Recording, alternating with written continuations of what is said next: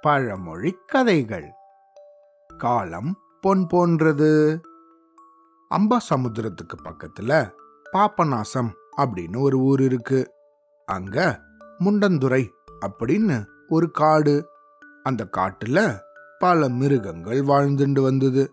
இந்த மாதிரி இருந்த சமயத்துல கழுத ஒண்ணு ஒரு நாள் நல்லா புல்லு மேய்ஞ்சுன்னு இருந்தது புல்லு மேய்ஞ்சு மேய்ஞ்சு அதுக்கு வயிறே ரொம்பி போச்சு. அப்படியே கொஞ்ச நேரம் தரையில படுத்துக்கிட்டு ஆகாயத்தை பார்த்துக்கிட்டே அப்பாடா நல்லா சாப்பிட்டோம். இன்னைக்கு புல்லு எவ்வளோ அருமையா இருந்தது. நீல நிறத்துல இருந்துச்சு அப்படின்னு ஏதேதோ சொல்லிக்கிட்டு இருந்துச்சு. அந்த பக்கமா போன புலி ஒன்று இந்த கழுதைய கவனிச்சுது. அது ஏதோ புலம்பிட்டு இருந்ததையும் இது காது கொடுத்து கேட்டுச்சு. என்னது என்னது? புல்லு நீல நிறத்துல இருக்குமா? அப்படின்னு ஏதோ யோசிச்சபடி இந்த கழுதையோட பக்கத்துல வந்து நின்னுச்சு. ஏ கழுதையே என்ன பண்ணிட்டு இருக்க நல்லா சாப்பிட்டு படுத்திருக்க போல இருக்கு அப்படின்னு கேட்டுச்சு. அதுக்கு அந்த கழுதையும் ஆமாம் புள்ளி இப்பதான் சாப்பிட்டுட்டு வந்து படுத்தேன். நீல நிறத்துல புல் இருந்ததால சீக்கிரமா வயிறு ரொம்பிடுச்சு அப்படின்னு சொல்லுச்சு.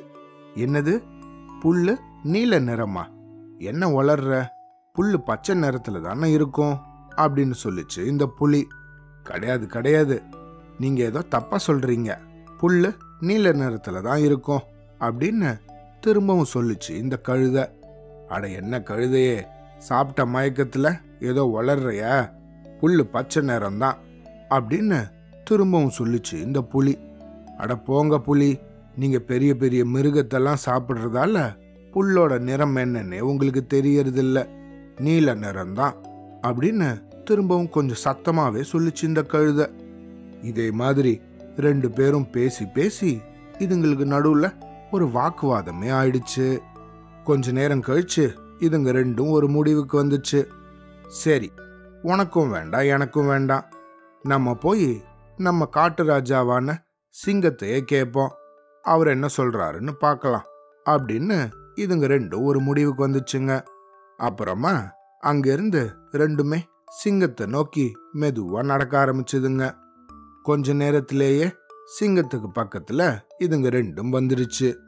ஆனா அந்த இடத்துக்கிட்ட போன உடனே இந்த கழுத வேகமா ஓடி போய் சிங்கராஜா சிங்கராஜா புல்லு நீல நிறத்துல தானே இருக்கும்? அப்படின்னு கேட்டுச்சு.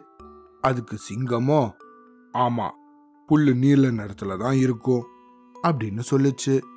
உடனே இந்த கழுத சிங்கத்தை பார்த்து இங்க பாருங்க சிங்கராஜா இந்த புலி நான் சொல்றதுக்கெல்லாம் இல்ல இல்லைன்னு சொல்லுது. அது மட்டும் இல்லாம என்ன ரொம்ப தொல்லையும் பண்ணுது. இதுக்கு ஏதாவது தண்டனை கொடுங்க அப்படின்னு ரொம்ப இந்த சிங்கத்தை பார்த்து கத்த ஆரம்பிச்சிடுச்சு. அதுக்கு அந்த சிங்கமோ உடனே சரி புலியே இனிமே நீ ஆறு மாசத்துக்கு யார்கிட்டயுமே பேசக்கூடாது அப்படின்னு ஒரு தண்டனை கொடுத்துருச்சு. இந்த தண்டனை கேட்ட கழுதையோ தையா தக்கா தையா தக்கான்னு குதிச்சுது. ஐயா பாத்தியா பாத்தியா புலி இனிமே நீ ஆறு மாசம் யாருக்கிட்டயும் பேசக்கூடாது. அதே போல புல்லோட நிறமும் நீளம்தான் தெரிஞ்சுக்கோ அப்படின்னு சொல்லிட்டு திரும்பவும் தையா தக்கா தையா தக்கான்னு குதிக்க ஆரம்பிச்சிடுச்சு. சிங்கராஜாவோட இந்த தீர்ப்பை புலியோ ஏத்துக்குச்சு. இருந்தாலும் இந்த சிங்கத்தை பார்த்து சிங்கராஜா எனக்கு எதுக்காக தண்டனை கொடுத்தீங்க? புல்லு பச்சை நேரத்தில் தானே இருக்கும்? அப்படின்னு இந்த புலி சிங்கத்துக்கிட்ட கேட்டுச்சு. ஆமாம் புல்லு பச்சை நேரம் தான் அதுக்கு என்ன இப்போ? அப்படின்னுது இந்த சிங்கம். அதுக்கு இந்த புலி இன்னும் குழம்பி போய் அப்புறம் ஏன் எனக்கு தண்டனை கொடுத்தீங்க? அப்படின்னு கேட்டுச்சு. அதுக்கு இந்த சிங்கம் சொல்லுச்சு இந்த பாரு புலி உனக்கு கொடுத்த தண்டனைக்கான காரணம் புல்லு பச்சை நிறத்துல இருக்கா நீல நிறத்துல இருக்காங்கிறதுக்கெல்லாம் கிடையாது.